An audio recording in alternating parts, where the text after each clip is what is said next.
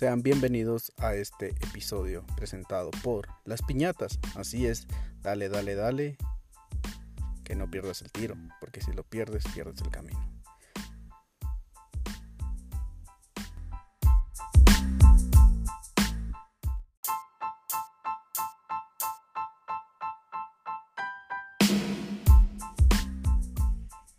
Hey, ¿qué onda?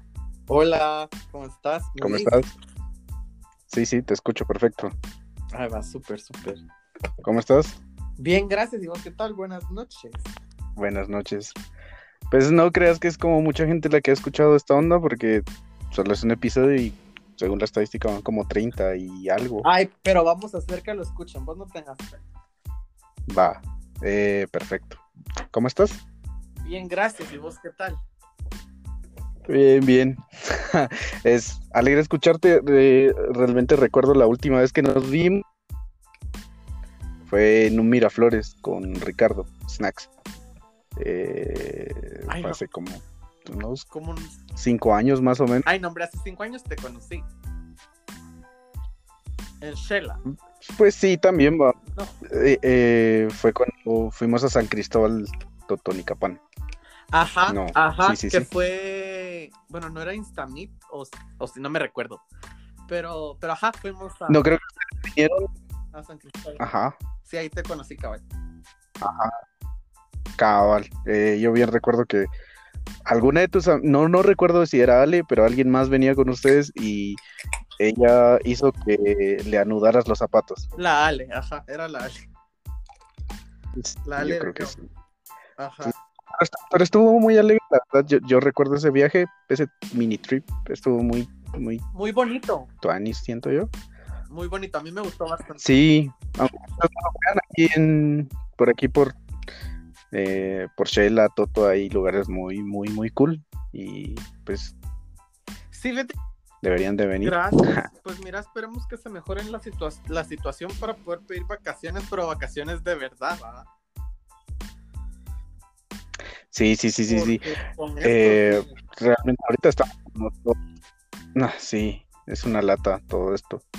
A alguien se le ocurrió comer murcielaguito, pero aquí estamos. Mira, sí, o sea, ha sido difícil. La verdad siento que, al menos lo que he logrado ver, sí ha sido como un tiempo de verdad de, va a sonar bien mamón, pero de reflexión. Porque sí te das cuenta de un montón de mierdas, vamos. O sea, sí te das cuenta de, Sí, de definitivamente. verdad tu, tu libre locomoción, el poder ir y ya no. Y tal vez muchos, ah, sí, no vamos a trabajar, ni Sí. nada, y nos vamos a pelar. Pero, o sea, de mi parte, me han socado mucho más de trabajo que estando yo en el trabajo, ¿me entendés? Sí. Entonces no ha sido nada divertido. Sí, bueno, creo que, que eso, los jefes piensan esto de que, bueno, estás en tu casa, vas a hacer todo lo que tengas que hacer y más, ¿va? Porque tenés tiempo libre y estás en tu casa, cosa que no es así, ¿va? Y pues, muchos no comprenden. cabal.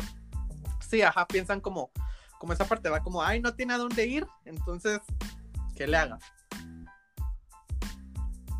Sí, y, y, pues no está bien. Pero creo que tampoco está bien la, como la otra parte de la gente que definitivamente tiene que salir y trabajar, Correcto, ¿va? porque no, no imagínate, no hay transporte público. Correcto. Ajá, y no hay transporte público y entonces, ¿va? Sí, ahorita sí, honestamente, Entonces, no, no he logrado como hablar con alguien desde esa perspectiva, pero sí me lo imagino, pues, porque ponen el- los tenderos, la gente que vende periódicos, eh, esos comercios informales de, de ventas de fruta, los chuqueros, ¿me entendés? ¿Qué están haciendo? ¿Qué pueden hacer con esto? ¿Me entendés? pues, eh, repartir chucos a domicilio de, de 4 de la mañana a 4 de la tarde. Creo que ese es un comentario muy culero, pero Mira, pues, sí lo es.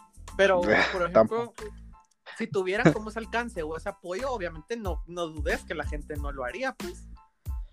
Pero ah, son obviamente, circunstancias como muy difíciles, muy, muy también si lo ves de privilegio, porque por más que yo me esté quejando ahorita, ay, qué puta el trabajo que me dan y que no sé qué, es un privilegio. que yo no Ay, es que estoy mi chela no me la puedo comprar, etcétera.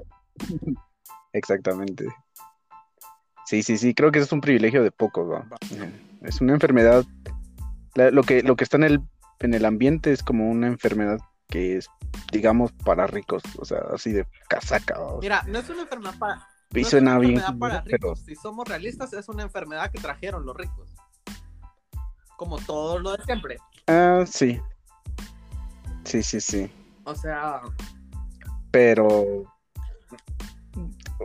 O sea, como te digo, o sea, algo que trajeron personas que tal vez no ricos, fíjate, incluso no pueden ser ricos. Una persona que tal vez se ganó un viaje a ver la final de la Champions por el golazo millonario de Pepsi, fue a España por casualidad y cuando vino, es qué pedo, entras en cuarentena. Me atrevo a decir que sí, por los ricos literal, porque ponerle, ajá, puede haber como esta circunstancia que decís de que puede haber sido alguien que por azar del destino fue y lastimosamente se infectó y todo lo que querrás. Pero por lo general la gente humilde, la gente que no tiene como esos privilegios, no se va a andar con esas cosas de, ay, me siento mal, entonces X que no me... O sea, como que la gente rica todavía logró como tener esa, esa, esa parte de poder evadir como el mismo sistema de contención, porque simplemente a ellos no les importa, pues, y a cuánta gente no contagiaron por esa misma indiferencia. O sea, para mí, bueno, eso sí, tener razón. Y esta parte de la crisis, así que de vaciar supers, de todo, o sea, yo vi, yo trabajo en zona 14 y estaba viendo cómo literal la gente que vive alrededor en zona 14 estaban vaciando la torre, pues, con papel, o sea, como que si no iban a, poder limpiarse en un mes. Entonces, es como esa misma alteración del sistema, no creas que va a hacerlo la señora que vende los periódicos, pues, o sea. Eso sí es cierto, eso sí es cierto, por suponete aquí, por lo menos, eh, yo nunca vi, o sea, yo vivo cerca de, no de dos centros comerciales, pero vivo cerca de un mercado y vivo cerca de un, supermercado La Torre. Pero jamás, en, o sea, en ningún momento yo vi o vi a alguien con un montón de papel higiénico. Creo que eso es como, eh, pues no sé, yo ahora que voy no es que salga todos los días, porque de verdad no he salido en dos semanas hasta ayer que fui al supermercado. Sí me di cuenta que la gente es como, eh, bueno, hay que comprar esto y esto y esto y esto y esto y esto, y no lo está, no lo está pensando tanto, solo está comprando porque tienen para gastarlo, a comparación de si voy aquí cerca, a un mercado cerca que está de mi casa, que las personas así como, bueno, necesito tanto y tanto, tanto, tanto, tanto, tanto, y con esto ya puedo sobrevivir, por así decirlo, pero sobrevivir no es como están comprando en cantidades exorbitantes como otras personas. Correcto, porque en esa parte directamente viene la planificación, ¿me entendés?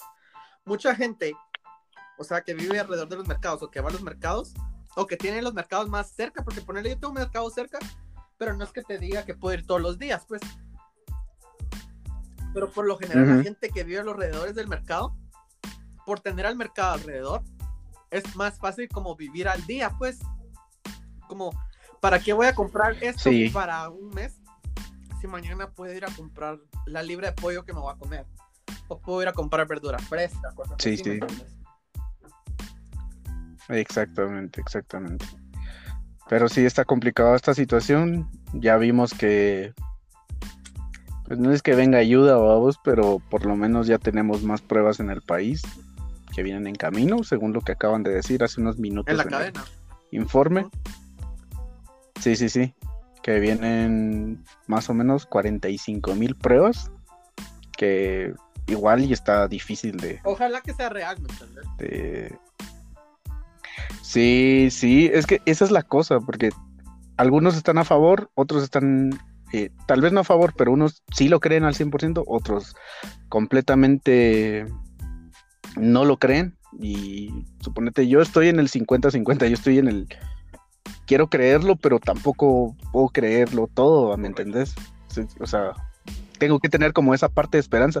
Y justamente hoy em, veía, en, no, no recuerdo dónde lo leí, que decían que al final la esperanza es, eh, es la parte más difícil del ser humano. O sea, tener ese granito de esperanza o te hace ser feliz o te hace ser triste, estar, estar triste, frustrado. Ajá, esa es la, la, dualidad de la esperanza. más en un sistema como el de nosotros, ¿entendés? Sí, en un sistema muy, muy complicado como el nuestro. Que siendo honestos, tuvimos un gobierno, venimos de un gobierno culerísimo, pero culerísimo. Y ahorita, pues, hay que ver, ¿va? O sea, que van tres meses de gobierno, del nuevo gobierno y solamente nos toca esperar, ¿va? O sea, realmente somos más en crisis, ¿me entiendes? Sí, este tipo de crisis está, está clavado, está muy, muy clavado. Pero en fin, sí. Ahorita ya estás con tu chelita. Realmente creo que esto no, no lo había explicado en ningún ni en el tráiler, ni en el primer, digamos, episodio, primera explicación, eh, ni en el primer episodio, pero eh, mi finalidad de esto es como sentarme con alguien, tomarnos un café, una cerveza o algo y poder, eh, pues, platicar sobre este tipo de cosas. porque realmente lo que también busco es, em, no que lo olviden, pero por lo menos un poco de distracción durante tanta información que estamos manejando día a día en, en este en este momento, ¿ah? porque que te llegan cadenas de WhatsApp, que miras noticias, que en, el momento en el que aparece un nuevo caso, ya te llegó la noticia de que ya entró un nuevo caso y bueno, hay que ver, va. Pero pienso que también tenemos que tener como esta otra parte donde podamos liberar la mente, va. Podamos liberar la mente y pues bienvenido a, a, esta tu casa que esta casa mía que también es tuya, eh, porque así decimos nosotros los pobres. Eh, bienvenido.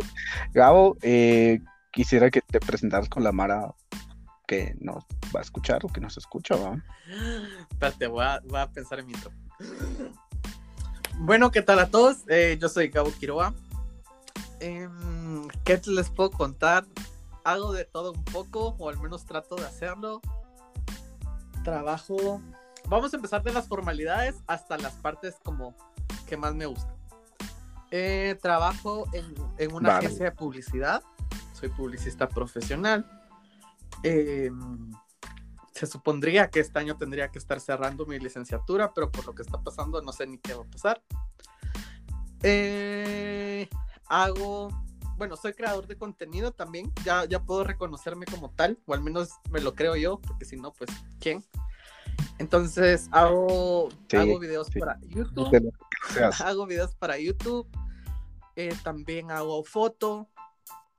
Y algo como lo que más me ha dado como un poquito, siento yo, de relevancia en este último tiempo, es que también hago drag, hago shows drag, eh, solo, con grupos de amigos, con un colectivo, que se llama Colectivo Prolapso, que es prácticamente los que presentamos ahora la, la Discordia Travesti, que es un espacio eh, performático eh, queer travesti, ¿verdad? Que busca abordar como el arte del, del drag, del travestismo, pero también brindar un poco de contenido sociocultural, también meterle un poco como de contexto político, porque el hecho de que solo con el hecho, perdón, solo con el hecho de ya vestirte de, mujer, ya con el hecho de subirte a un escenario y expresar como algo directamente, ya está haciendo como un... Ya está haciendo como esa, esa, ese golpe, ¿no? Al, al contexto sociopolítico en el que estamos, ya está haciendo un movimiento, porque prácticamente es ir en contra de, de un sistema, de un contexto que nos limita mucho como comunidad LGBTIQ y que estás como resistiendo, ¿no? Son movimientos de resistencia a través del arte. Entonces, eso es un poquito de lo que, de lo que hago, de lo que he hecho. Sí, sí, eh, como te decía, yo realmente nos conocemos por la foto.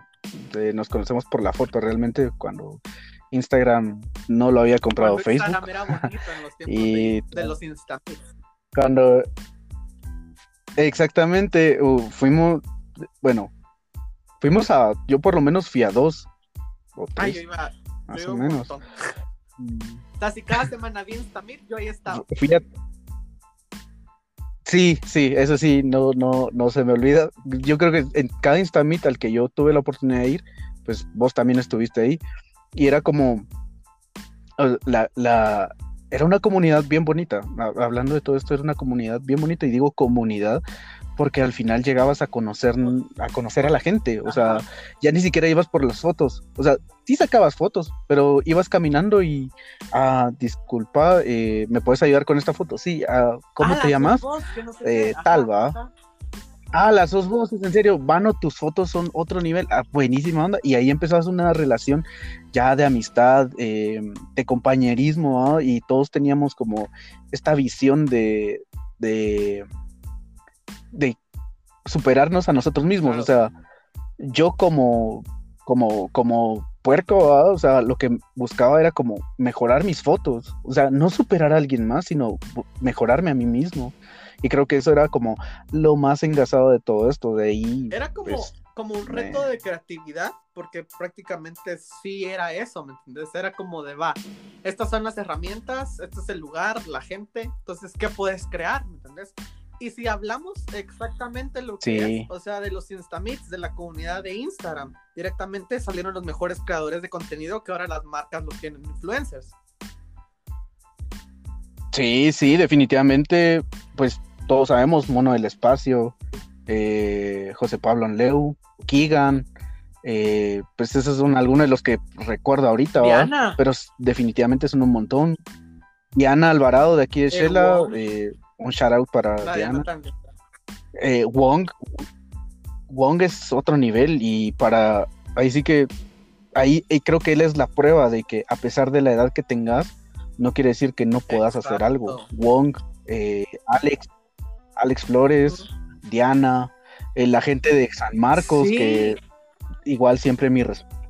Marcos, señor Romboide, de 8, también. David. Eh, también la toda esta gente, creo que ellos. Jack también, otro nivel. Diego, Diego TH. Es otro nivel.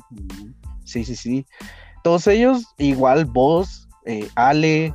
Eh, ¿cómo, No recuerdo a esta de tus amigas, no recuerdo.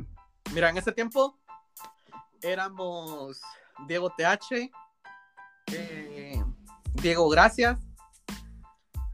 Susel. Sí, Diego Gracias también es muy, bueno. Diego, mira, si alguien de verdad muy he visto cómo ha crecido directamente como amigo, como persona, como, como marca, si lo querés ver también, ha sido él. O sea, de verdad, yo no he visto como alguien que ha tenido un crecimiento tan inteligente como el de él. O sea, de, meterse como por todos lados, donde como hubiera espacio para que él pudiera hacer algo, poner fotos, crear contenido. O sea, de verdad creció un montón, ¿me entendés? Y es alguien que tiene una estética muy marcada. Prácticamente lo que más ha hecho es eso, ¿no? La, el generar contenido digital, sus fotos, pero tiene... O sea, es algo que lo miras y es como, ah, esto lo hizo el Diego. Exactamente. Creo que eso fue lo que a todos nos dejó como la marca. Vos tenés tu propia línea de fotos y, creo que todos, ¿va? Tu propia línea y vos mirabas una foto y vos decías, es este man, o sea, o es de esta chavita. No, o sea, era inconfundible el, estilo.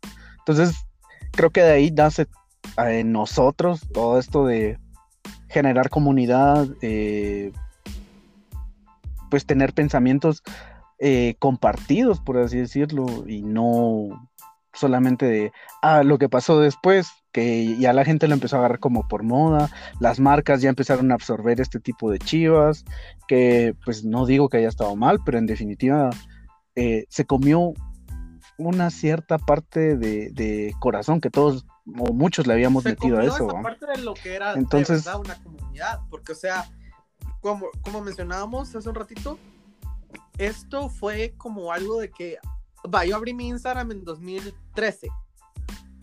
Y era, o sea, sí, y yo soy de las personas, siento que hay muchas personas que como que archivan o borran sus fotos por la estética del feed. O sea, yo soy, a mí me, me pela, ¿me entiendes? Porque siento yo que dentro de, de todas mis redes sociales, Instagram es la que cuenta mi historia. O sea, bajo, bajo, sí, sí. bajo y creo que la primera foto que tengo yo es de, una, de un pastelito de ánfora, así como, así hashtag cake, hashtag no sé qué, hashtag, o sea, pura mamonada.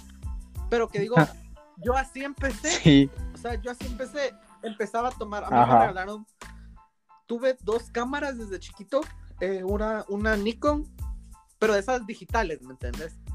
Y después fue una, una me recuerdo. Y con esa iba yo a los Instamits, pues, cuando todos mirabas así como que ya tenían ya su, su, su, su 1850, cuando, cuando empezaban como todos, no sé, también era como moda que empezaron a tener el, el, el 50mm con, las con sus fotos, que era como, puta, es esto para retratos, ¿me entiendes? Y yo era como literal mi camarita, o sea, yo era mi camarita y como, mm. ay, pues yo voy porque puedo hacer esto, ¿ah? Y no te dijera, yo tenía ya un teléfono como súper de a huevo para poder hacer hacer fotos o cosas así, ¿me entendés? Sino que era como más la intención, pero no había como esa rivalidad de, ay, no, es que no puedes porque no traes cámara. Ajá. Entonces, ¿crees? Sí, por lo menos yo, yo recuerdo que mis primeras fotos fueron con un, un BlackBerry Z10. Ese, ese era el teléfono que, que yo estaba usando y así lo fui usando bastante tiempo. Ya en el momento en que dije, bueno, no, ya no, o sea, ahorita ya no me dedico tanto a la foto, pero en ese momento yo dije de, no, ya es hora de que yo también invierta un poquito. Y pues me metí a comprar mi cámara, y aunque muchos piensan, ah, es que a vos te regalaron tu cámara o a vos te regalaron tu cámara, y pero no saben que a muchos, a muchos tal vez sí, tuvieron como esa oportunidad que no está mal, pero muchos otros eh, trabajamos para tener el tiempo que tenemos, ¿no? que tuvimos en ese tiempo. fue como, siento en su momento fue conversación, que al final siento yo que la cámara no es el fotógrafo. O sea, sí te da una ventaja, sí. te brinda como ese apoyo, ese soporte de, ah, la puta, puedes mejorar tu calidad. Pero al final ves, o sea, ves la historia de la foto, ¿me entiendes? Los fotógrafos como del siglo pasado, hasta fotógrafos contemporáneos. Sea, no fue que empezaron con sus telefotos, pues no empezaron con sus full frame desde un principio.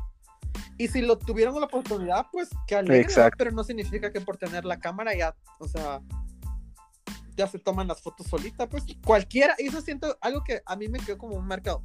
Cualquiera puede tomar fotos, pero no cualquiera puede hacer fotos. Sí, sí, eso bien lo recuerdo en el último video que hizo José Pablo Anleu. Eh, dijo eso, las fotos al final solamente eran, fueron la excusa. Y pues sí, o sea, no necesitas como un gran equipo para hacer una buena foto. O sea, creo que ahí en, tu mente al final es donde va a quedar eh, eh, bien plasmado. Vos sabes lo que querés, lo que tenés en la mente y pues el equipo pues, obviamente te ayuda, pero si vos hiciste una buena foto, aunque sea con un frijolito, pues al final vos tal vez tuviste como un poquito más de, ¿cómo se le llamaría esto?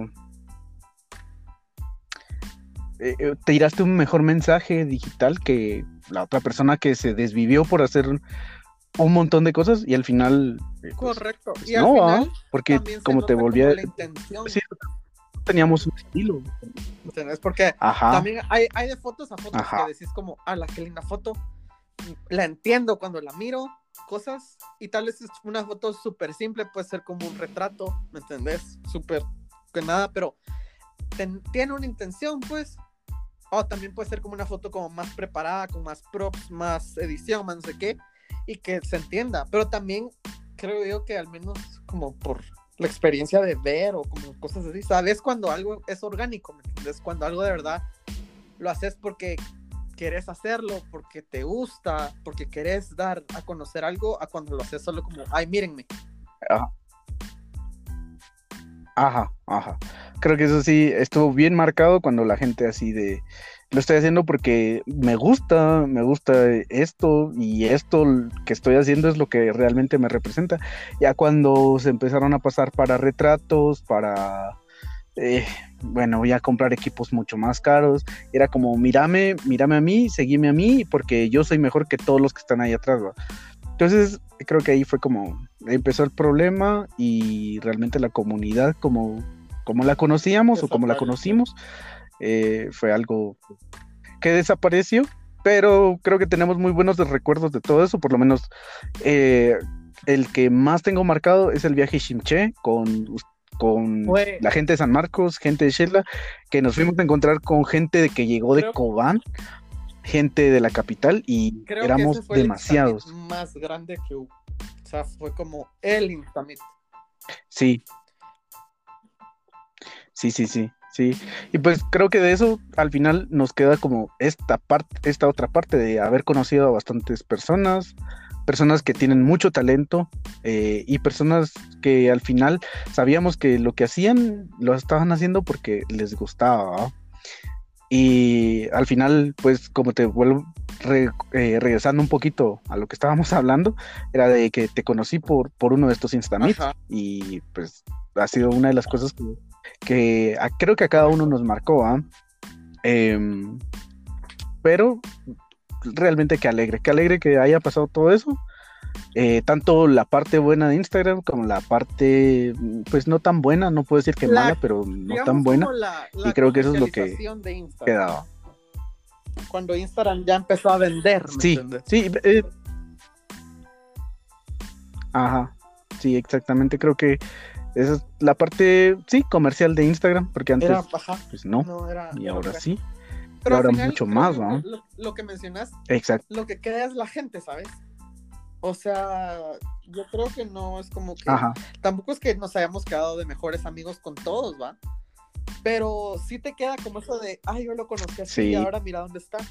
O tal vez que gente que completa, era como, lo ves así como una eminencia en las fotos y que ahora ya no, ya no es nada, pues, o que se desapareció, o que simplemente tomaron como otros rumbos. Y no lo digo, ya no es nada así porque hay así cancelado, sino porque miras que va, fue la etapa que querían hacer fotos y todo, y ahora lo miras que tal vez tiene un trabajo más formal, o que se dedica a otra cosa, y es como ya ni se relaciona con la gente, y está bien.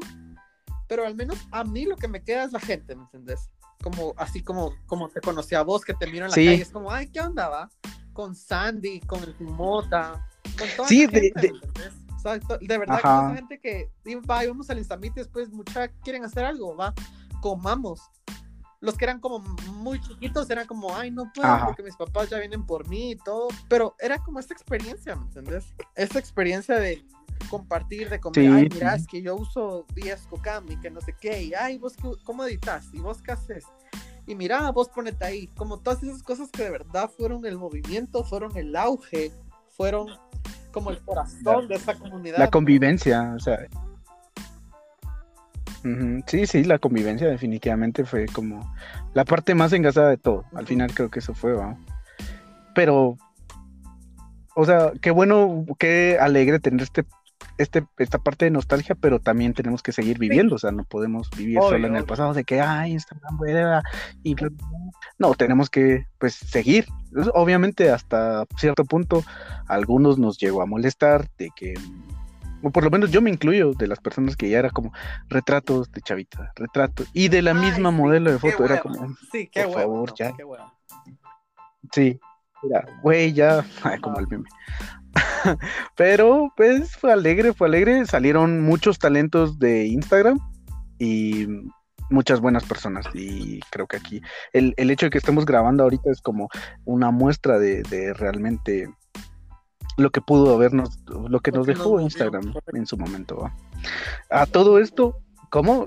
Sí, digamos que ya murió, yo realmente ya lo único que hago es subir stories y ya, contenido pues no he tenido tiempo de hacer, entonces pues tampoco me afecta, ¿me entendés? Pero es alegre poder hablar con la gente de, de nuevo de vez en cuando. Y de hecho, eso te quería decir que hace, eh, bueno, para los que no saben, pues yo viajo seguido a la capital y en una de estas semanas, de las primeras semanas creo que, que fui, te vi en la sexta avenida. Ibas todo de negro, ibas tenis blancos y yo a lo lejos dije, ese es Gao. Y no sé qué pasó, que yo te iba a escribir, pero apareció la amiga con la que me tenía que juntar, fuimos a hacer unas cosas que ella tenía pendientes y ya no te pude escribir, pero sí, sí, sí, o sea, y algo que me di cuenta fue que vos llevabas tu arete, creo que de un Ah, rayo, ajá. ¿sí? Ajá, y, em, y, y de eso fue que me di cuenta de que la Mara así como, ¿y este qué onda? va?". O sea, aquí es donde empezamos esta parte, ¿va? De qué, qué es, qué es realmente pertenecer a, a la comunidad LGBT en Guatemala. Qué buena pregunta, mira. Pues la verdad, para mí pertenecer a la comunidad LGBTIQ acá en Guatemala ha sido como una bendición. No, no puedo definirlo como de, de, otra, de otra parte que no sea para mí una bendición, porque así como yo crecí también con Instagram, prácticamente esta comunidad me ayudó a crecer y a formarme como, como hombre, ¿me entendés? O sea, independientemente de mis preferencias, sí Ajá. crecí y sí le debo mucho a, a esta comunidad. Como, como lo que he aprendido, lo que he vivido. Muchas cosas que tal vez hasta la fecha sigo siendo muy inexperto. Pero que de cierto modo, tal vez para resumirlo, como que esta comunidad es amor, ¿me entendés? Y se manifiesta de diversas formas porque no te diga que como que como todos piensan, aunque sí es parte cierto que todos los gays tenemos como un radar de ah, él es y él no, no es como que, ay, lo mire y como, ay, amiga, o sea, Ajá. no todos somos amigos, ¿me entienden? No todos queremos con todos, como es como una perspectiva que tiene muy de afuera, así como que, ay, soy gay, entonces quiero con todos los gays, ¿no? Y si pasa, pues está bien si querés. Sí, sí, creo que, creo que es- eh, Ajá, eso es algo que me da mucha risa, de que eh, uno de los eh, stand-ups de Ricardo Farril justamente dice eso, que mm, todos tachan, todos tienen ese pensamiento retrógrado de que los, los gays son súper promiscuos, los gays son eh, que todo el tiempo quieren tener sexo, y él dice, pues sí, imagínate, de por sí un hombre es caliente, ahora imagínate a dos hombres que se traen ganas y son calientes, o, o- obviamente va a pasar, pero eso no es, creo que eso no es una excusa como para que te marquen, te, te, te tipifiquen, por decirlo, dentro de una sociedad en la que al final de cuentas es pluricultural, ¿me entendés?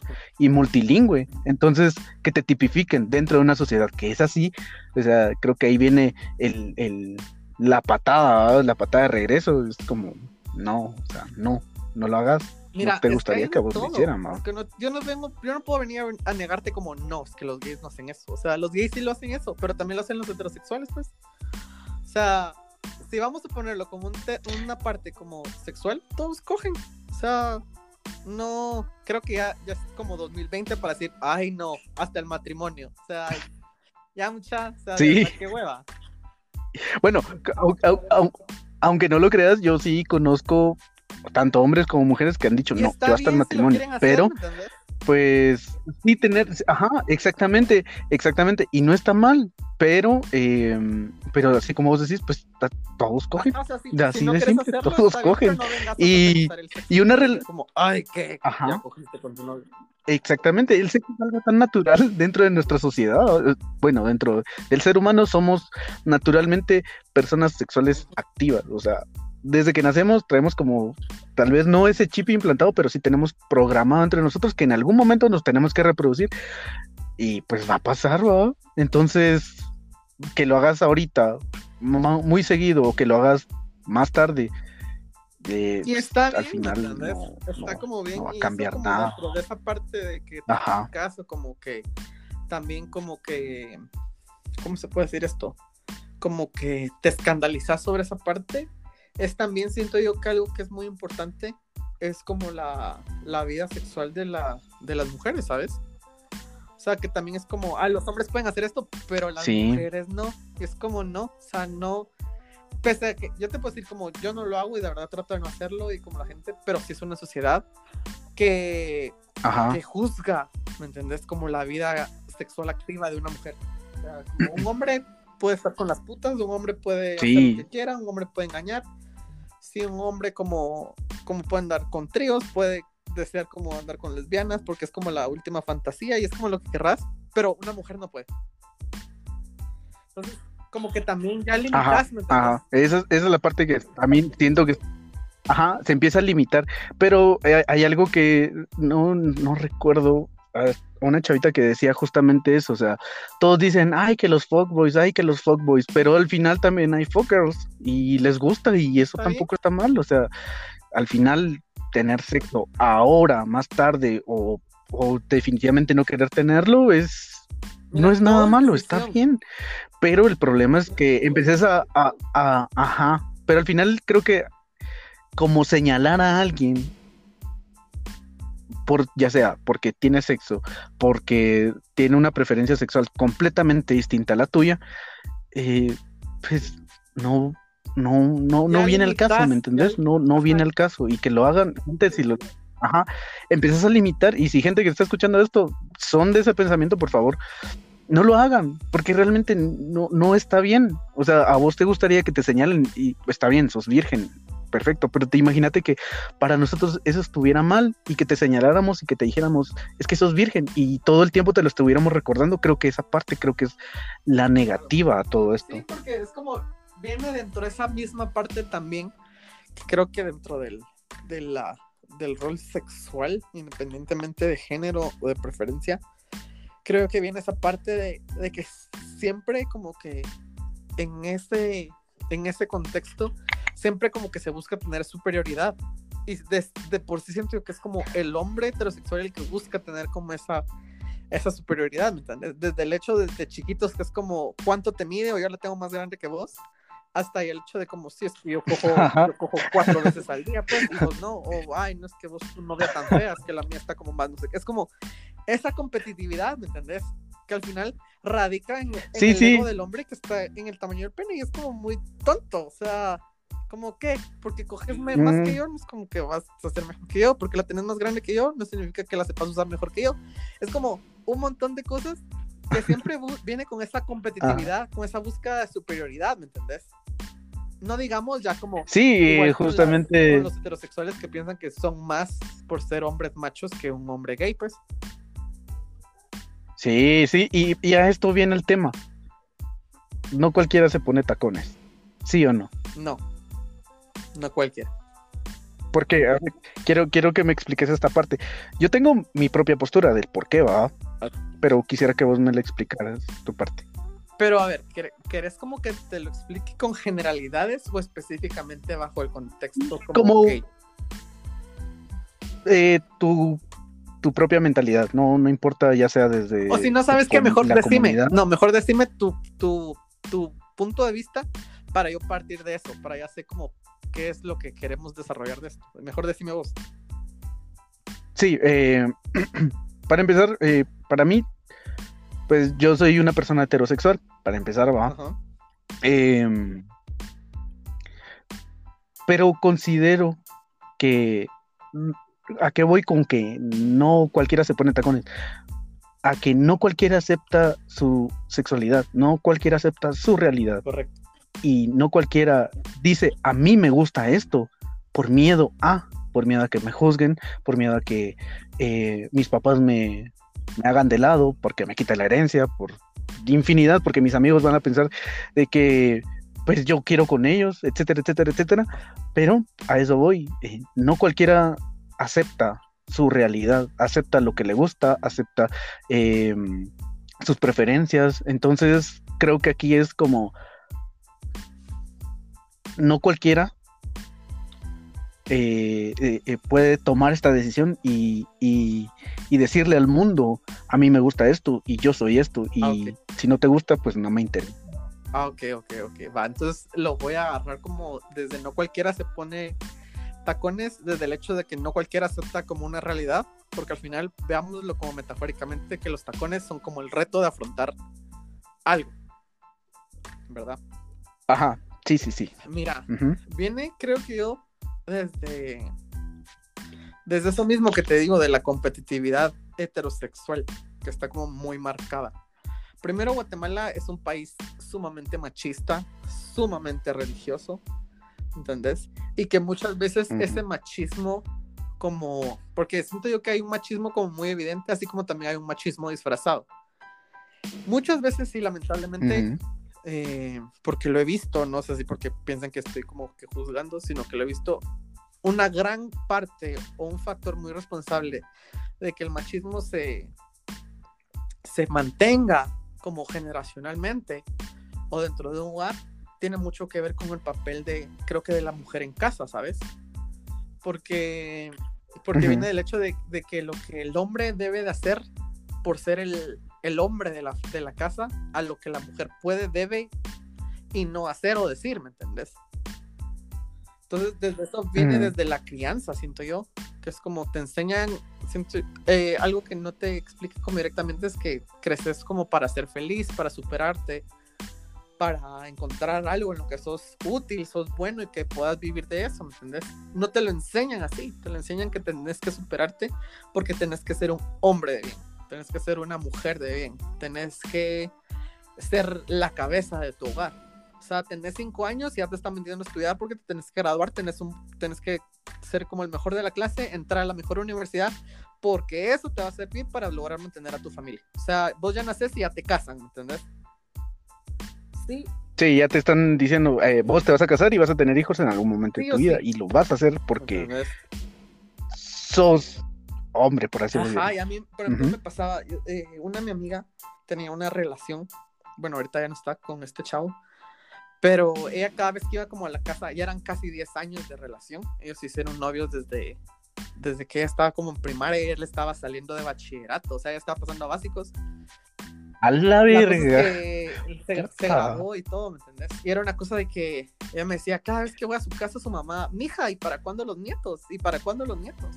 Y desde ahí te das cuenta que es un machismo disfrazado, pues. O sea, no importa que ella trate bien, trate mal al, al, al novio, al hijo, ¿me entendés? Sea lo que sea. ¿Por qué? Porque la funcionalidad, ah, la funcionalidad de ella dentro de la relación, la perspectiva de la familia es que ella va a estar ahí para darles nietos. ¿Qué les importa que ella tenga, sea como mal en la universidad? ¿Qué les importa que sea mala hija? ¿Qué les importa que ella no tenga metas? ¿Qué les importa que haga lo que se le dé la regalada gana? ¿Por qué? Porque ellos los que, lo que están interesados Siempre y cuando crean. ¿Me entendés? Y yo le decía como, mira, pero ¿qué, le, ¿qué, le, decís? es muy complicado. ¿Ah? Yo le decía como, mira, ¿qué le decís? Pero ¿por qué? Ay, mano, yo no, ¿me entendés? Yo no, yo quiero terminar la U, quiero graduarme, quiero trabajar, ayudar a mi mamá. Y yo, y, yo la admiraba porque, pese a que yo, ella es como mi, mi hermana, si lo quieres ver así. O sea, crecimos juntos, desde que yo tengo cuatro, ella tiene tres. Y hasta estudiamos juntos y todo. Entonces, para mí era como, como muy, muy no quiere decir que me sentí orgulloso, pero a la vez sí me sentí orgulloso de parte de ella, de ver a alguien que yo quiero que tan chiquita, sí, tenía ya esa mentalidad de como no, o sea, yo no, tal si me caso, tal vez después, pero primero voy a estudiar, voy a viajar, voy a realizarme. Y decía, qué importante es eso dentro de la familia, el papel de la mujer, ya sea mamá, sea hija, sea esposa, ¿me entendés? Sea abuela.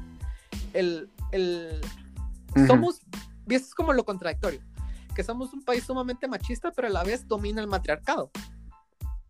¿Me entendés? O sea, no es como que te diga, ay, o sea, no. O sea, y esto también genera, es como hacer algo muy general, pero por lo general vemos que la mujer guatemalteca, muchas se quedan solas, muchas los esposos las dejan, las engañan, ¿me entendés? Y las que tienen que salir adelante con la marimba de hijos son las mujeres. O sea, es raro que de verdad veas un hombre que es como, el hombre está solo, pues. Y, y, aún así, sí, eso es muy no cierto. se juzga como al hombre, un hombre solo, a como la mujer sola, ¿entendés? Sí. Entonces vemos como para mí. Que ahí, Ajá.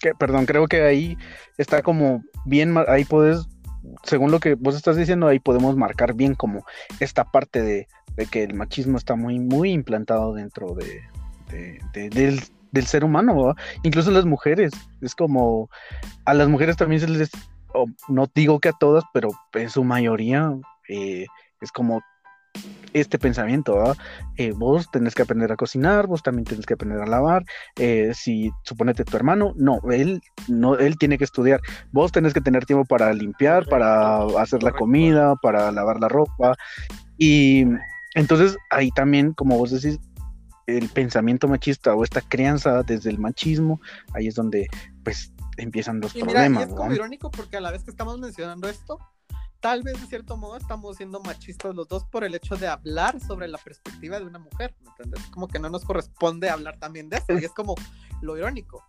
Yo lo digo Sí. con todo respeto, E- por la parte Exactamente. de que crecí Ujú. en, un, en un hogar con mujeres, ¿me entiendes? O sea, yo me creí con mi me crecí, me crié, perdón, con mi mamá, con mi abuelita, y veo hizo efecto la Ya chelita.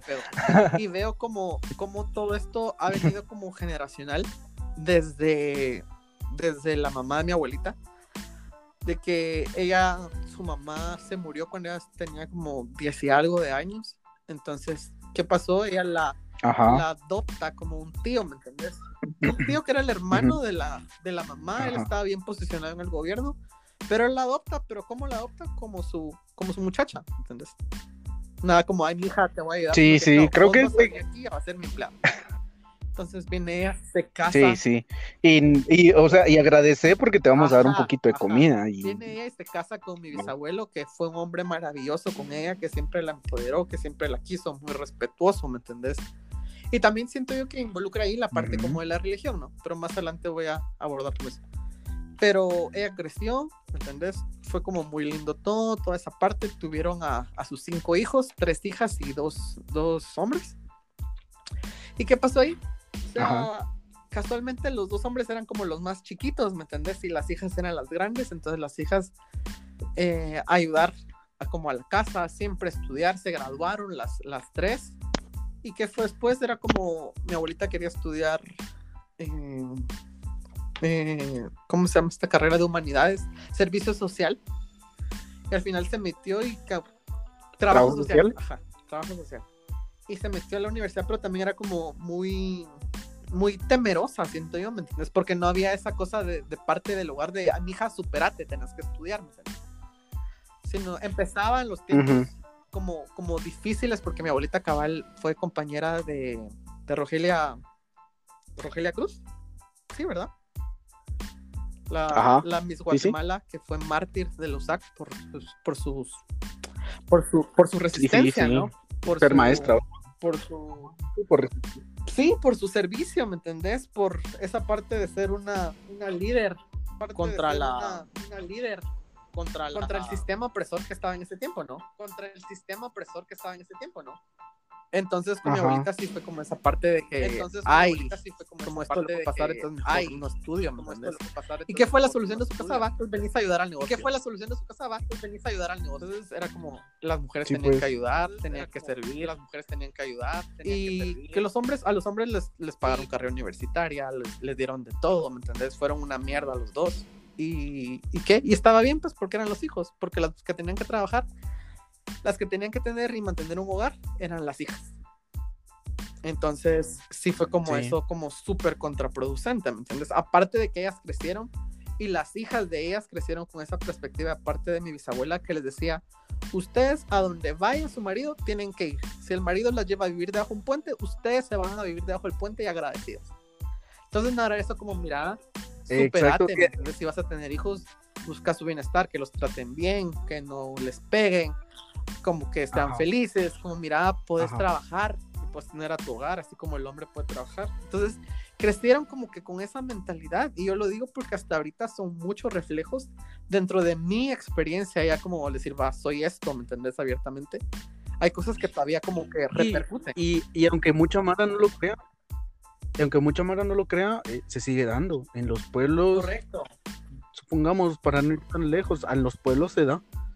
Y es una onda súper difícil de ver. Yo, o sea, yo lo he visto y, y lo he escuchado también. Eh, eh, eh, pues, pues, en el, si alguien ha escuchado esta onda, eh, desde el primer episodio les digo, yo estudio psicología. Entonces, muchas de mis prácticas, eh, los, bueno, llevé una práctica en el centro de salud, me llegaron personas con este tipo de, de- situaciones. No puedo decir que iguales, pero con situaciones similares. Y después estuve en Totonicapán y también escuchaba mucho este tipo de casos. Iba a algunas, fui a algunas comunidades y también conocí algunos casos que yo, yo, yo creía que, pues yo dije, así como es Shala, así es allá, y pues no. Ahí estaba el, e- ese contraste tal vez del lado urbano con el lado rural, por así decirlo, donde al final de cuentas aprendí mucho, pero también escuché como muchas cosas que, que yo creía que no pasaban en el país. Y no es porque uy, yo tenga mucho dinero y jamás voy a tocar la tierra, ¿no? porque no. Pero eh, no había tenido como este choque de, realidad y creo que muchas personas no han tenido ese choque de realidad y por eso tienen eh, un pensamiento también retrógrado. Pero pues es solo mi perspectiva.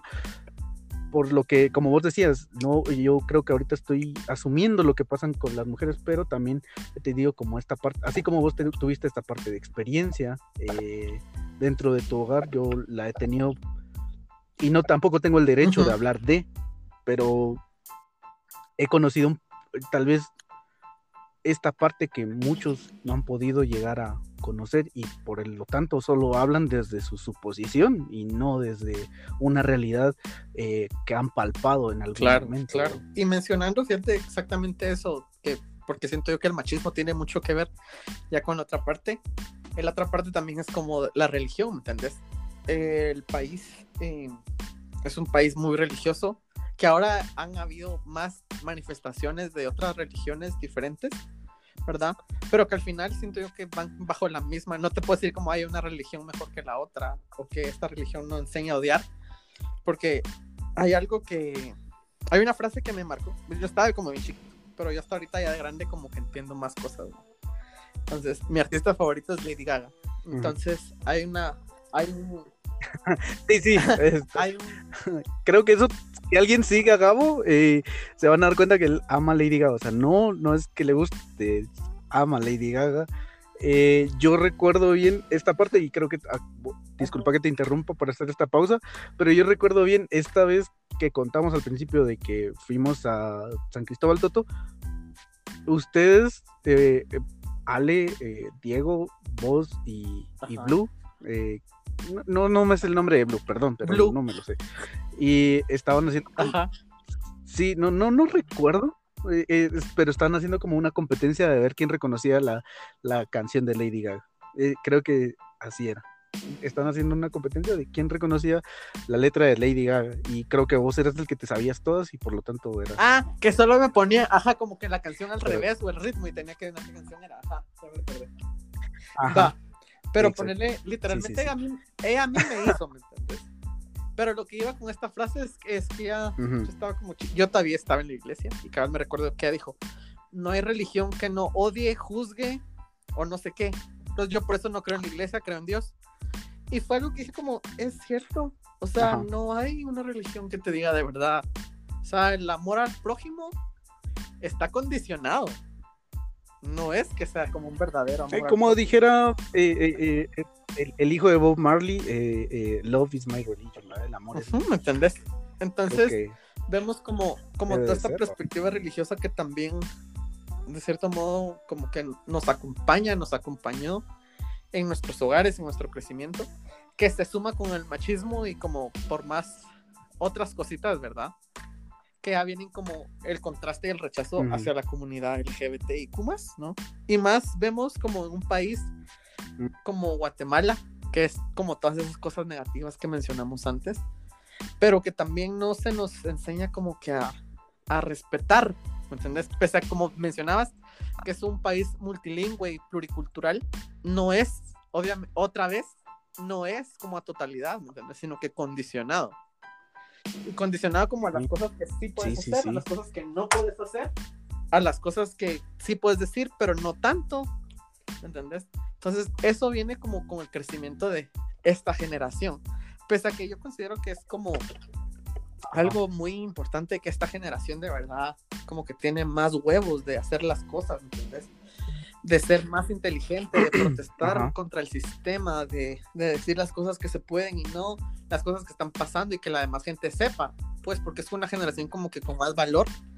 También estamos como muy condicionados todavía y estamos arrastrando muchas cosas que vienen de generaciones. Porque no es lo mismo decir en la ciudad soy gay a que lo digan de verdad en un pueblo, pues. Y que aún así los pueblos siento yo que tienen muchas variantes porque justamente em, alguien que, admiro mucho porque es muy inteligente es este chico, no sé si lo has escuchado, es de Shela, se llama Niebla Púrpura. Bueno, Niebla Púrpura es su, como que su ah, seudónimo artístico. Suena súper, súper Mira, es muy inteligente. pero no, no lo inteligente.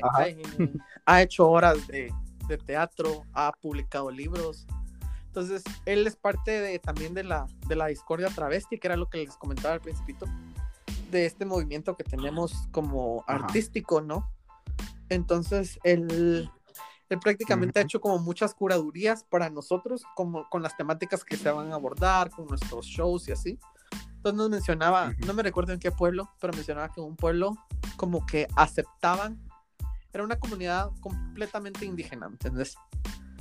Pero que no, no aceptaban uh, la presencia de la homosexualidad. No podrían haber hombres gays, pero sí podían y aceptaban y respetaban el hecho de que hubieran hombres que se vistieran como mujer, es decir, que fueran hombres indígenas transexuales, ¿me entendés?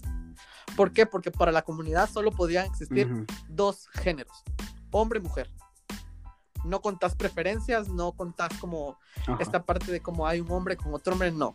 O sea, si vas a hacerlo así, pues entonces tendrás que ser mujer completamente, que digamos, ¿me entiendes? Y eso está bien visto. Entonces, vemos que hay muchas variables que uno mismo ignora dentro de su, su pseudo riqueza capitalina que no sabemos también muchas cosas, ¿no? Tal vez en otros han de haber como otros cambios, ¿me entiendes? Han de ver activistas, han de ver gente que educa, como desde términos sexuales hasta ya identidad sexual y como todas esas cosas, ¿no? Que uno tal vez no sabe, pero que de cierto modo también debe de corresponder a la cosmovisión del pueblo, que es otra cosa que nunca se toma en cuenta, ¿me ¿entendés?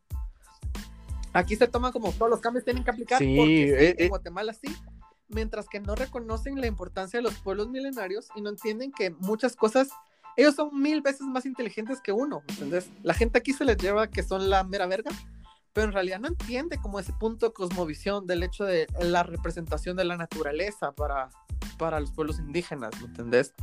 La forma en que algo simple, como veas la, la cosecha, cómo ellos lo manejan, hasta sus como reuniones sociales o, o desarrollo comunitario, ¿me entendés? eso no se reconoce y pueden haber muchas variantes que tal vez están mil veces avanzados más que uno en la capital. Sí, definitivamente creo que es un contraste muy, muy difícil de poder hacer, por así decirlo, pero eh, cuando uno tiene como este golpe de realidad, así como el que yo tuve, eh, creo que la gente se empieza a dar cuenta de este tipo de situaciones en las que ya dejas de ser, eh, ya no podría decir ya no menospreciadas, yo por lo menos no, em, pero ya, ya se les da un lugar pues dentro de nuestro pensamiento a las personas que no han tenido tal vez esta conexión con, con, con, con este nuevo sistema de, de, ya internet, todo esto, pues eh, comprender el por qué y cómo ha sido la vida de ellos. Y con lo que es algo sencillo, de Ajá, y con lo que mencionas del golpe, ¿no? Del choque como de la realidad, ahí ya viene como más como lo que te iba a contar de mi experiencia de, de verdad que no todos aguantan los tacones. Porque ponele va. Como te digo, yo crecí como en este hogar religioso, machista, porque sí tengo que tengo que como ser realista que es machista cerrado, pero a la vez de cierto modo fue como un hogar y sigue siendo un hogar con mucho amor, ¿sabes? O sea, nunca ha habido como esa malicia. Entonces, porque nunca existió como esta malicia, yo me recuerdo, estaba en primero primaria y fue la primera vez que me dijeron que yo era gay. Eran unas, eran unas niñas que me dijeron, es que él es gay porque no le gusta jugar fútbol. ¿me entendés? Y en ese momento yo no sabía que era eso, o sea, porque en mi casa nunca me enseñaron eso, nunca se habló, pero también porque nunca me lo mencionaron como, mira, eso es malo, sino que simplemente no existía, o sea, no existía. Entonces cuando estas niñas me lo dijeron en el colegio, yo me puse a llorar, ¿va? Porque yo pese a que no sabía qué era, yo lo sentí como que algo feo que me lo estaban diciendo, ¿entendés? Entonces fue como, ay, no, yo no esto. Y después viene otra vez, como años después, mi experiencia con Lady Gaga. O sea, a mí ella me cambió un montón la perspectiva como artística porque yo desde chiquito siempre quise ser artista y siempre era como, ay, yo quiero estar en un escenario, quiero estar en la tele, quiero estar en la radio, quiero cantar, quiero hacer un montón de cosas, ¿me entendés? Pero eran esas cosas de que todos lo miraban como una aspiración de niño y pese que habían pasado casi 12 años de mi vida, era como, no, o sea, yo de verdad quiero esto. Entonces cuando la vi, como que sí me dio ese choque de como, ay, yo puedo hacer eso, o sea, yo quiero hacer eso y no es como las demás, porque siento yo que ella no buscaba, nunca buscó ser bonita, sino que ella solo quería hacer lo que ella siempre quiso hacer. Entonces, marcar. Entonces, eso me pegó, me pegó, mucho a mí. Pero cuando me pegó mucho eso a mí, sí fue como ese golpe de parte de la demás gente, ¿me entiendes? Porque era, ah, es que le gusta Lady Gaga, entonces es gay.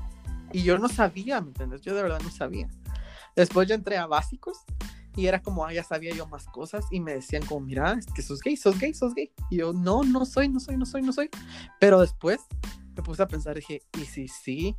¿Y si no? Pero no, dije, ¿por qué no? Porque me gusta esta chava, que no sé qué, entonces no. Pero yo me voy a encargar aquí de ayudar como a los gays y que nunca los traten mal y yo en mi, en mi presencia nunca les van a hacer bullying porque empezaba toda esa parte de que le hacían bullying a la gente en los colegios cuando como que Guatemala descubrió que existían los abusos a menores, ¿va? Entonces... Guatemala creo que algo muy importante que eh, realmente no podemos llamarle bullying porque al final tiene muchas ramificaciones, pero el acoso escolar, de esta manera, el acoso escolar como tal, pues, ha existido y era mucho peor. Pero hasta ahorita lo, le pusieron era... el bullying, Entonces empezaba eso y yo me recuerdo que cabal en el colegio bueno, no, no tengo como, no me consta esto, pero me recuerdo que empezaron a decir que habían expulsado a un chavo porque lo habían visto besarse con, con otro chavo en, en, un taller. Entonces fue como el escándalo, pero yo nunca me entendés. O sea, era eso de que literal le diga así como. ¿Cómo te pasaba por la mente todo? Fíjate que no, porque literal era en esa etapa que le diga sacó Born This Way. Entonces yo como, sí, Born This Way, y amo a todos, y los voy a cuidar a todos, y todos somos familia. Yo como bien positivista, así como, como que tenía amigos gays por todos lados, ¿no? Entonces, Ajá, para vos todos eran gays y. Ajá, pero no era como que te dijera.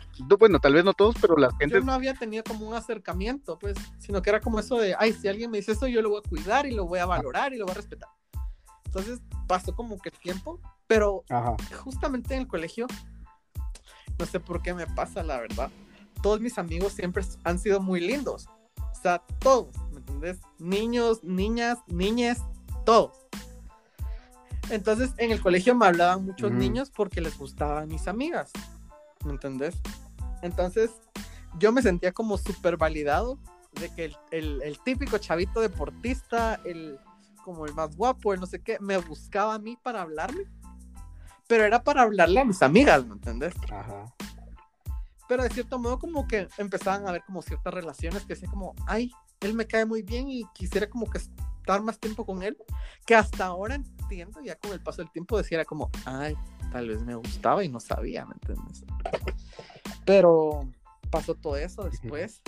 Eh, justamente después empecé a, estar como más, me gradué del colegio, bueno, no, casi me graduaba del colegio, entonces era cuando empecé a los Instamits.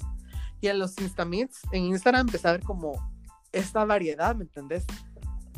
Que había gente diferente y que estaba bien y que por lo general tal vez era más gente, gente más grande, ¿me entendés? Como chavos ya que estaban terminando la U. Y yo que ponía como que salían como con, sus novios y yo, yo como que si era novela me empezaba a gritar porque a mí me emocionaba un montón. Pero, pero fue como empezar como esas cercanías. Entonces después eh, tenía un amigo, este amigo cabal iba, tenía, tenía un novio y resulta que a los dos sus familias los descubren porque se habían escrito una carta y la carta la habían escondido y para resumirlo los papás encontraron la carta y supieron que sus hijos eran gays.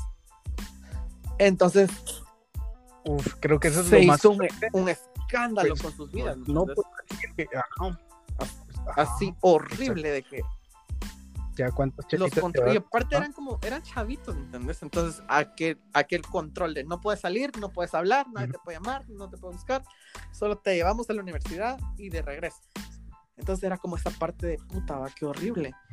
Entonces yo justamente como que salí o me acepté del y salí del closet un día antes de cumplir 18. Entonces fue como dije, no, o sea, sí soy esto y está bien y va a estar bien y no estoy haciendo nada malo, entonces sí, sí soy esto. Entonces fue, ¿me entiendes? Pero fue como muy difícil después como de aceptarlo, decirlo. Porque no sé si hay personas si, si están oyendo esto de la diversidad que, que tal vez, o no sé si solo me pasó a mí, pero sí fue como muy difícil porque yo no podría decir, o sea, yo sin mentirte pasé como unos dos, tres meses sin poder decir la palabra gay. O sea, yo no podía decir, hola, soy gay. Era como, hola, soy... uh". Y- Hola, soy vegano. Vegano. Entonces, no, no, no. Es broma, es broma, es no, broma. po- no podía decir. No, o sea, Soy CrossFit. me, me costó un montón. Ajá. O sea, me costó un montón porque yo con mis amigas era como, mira, es que fíjate que soy. Y es como, ¿qué? Es que fíjate que soy. ¿Qué? Es que fíjate que es que me, me gustan los niños. Pero así no lo, yo no lo podía decir como con los huevos que lo digo ahorita, ¿me entiendes? Porque es muy difícil. Ajá, ahorita ya es como es gay, mucha honra. Ajá. Entonces pasó como esa etapa, Ajá. después eh, salí del closet aquí con mi mamá y fue también como otra etapa muy difícil, porque hacía como, yo quisiera tener una relación, pero no es como que esté en una relación, pero si pasa yo no quiero andar escondidas, pues, o sea, yo de verdad, yo estoy dispuesto a, ju- a jugármela del todo por ese alguien, entonces yo no voy a andar escondiendo, entonces vine y le dije a mi mamá, mira mamá, esto, esto, esto. Mi mamá así como destrozadísima, diciéndome que siempre lo había sabido, que no sé qué, pero que Ay, eso es como otra cosa que, ay, o sea, si lo sabías y yo me estoy ¿Te, muriendo. te afectó a vos?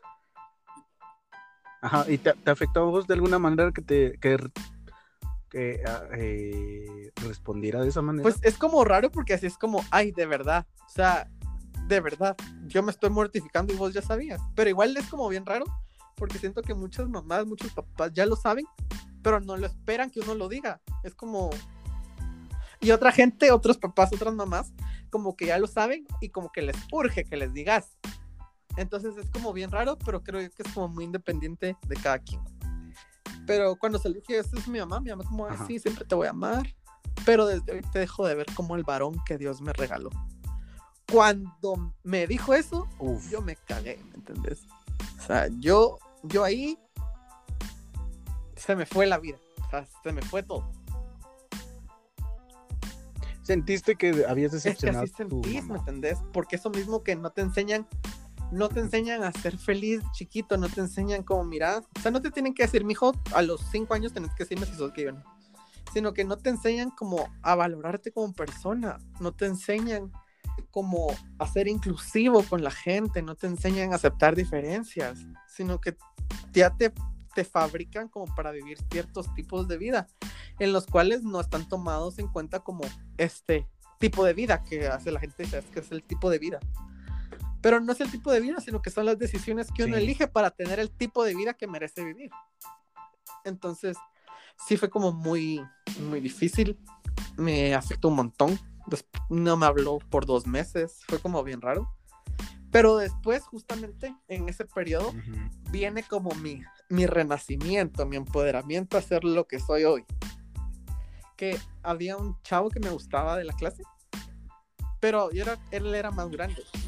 Ya, Ya en la universidad. entonces, eh, a mí me gustaba, pero me, o sea, yo en la vida, yo si había sido como reperdedor con las mujeres, era más perdedor con los hombres. Entonces, eh, me gustaba, pero yo ni le hablaba ni nada. Entonces, en mi cabeza, no sé por qué, vino esa parte de, ay, bueno, y si trato como de, de cambiar mi look, trato de hacer como esto, tal vez me nota, decía yo, ¿ah? Entonces, empecé como que a arreglarme arreglarme más, a vestirme más, a buscar como más combinaciones, más tipos de ropa, más como cosas, porque antes literal yo era como agarraba la camisa X y me ponía mi pantalón típico de pana y así me iba a estudiar. Entonces, justamente empezó con este chavo que era como, ay, me notaba, al final me di cuenta que fue como, no, o sea, me gusto como soy, me valoro como soy, me he sentido mejor como me he visto. Entonces, al final, como chico, gracias por participar, pero al final no es por vos, es por mí. Y ahí es cuando empieza como, como que literal me desato, ¿me entendés? Donde mi estética se desató así de que me empiezo a poner Ajá. todo lo que se me ocurra, todo lo que pueda.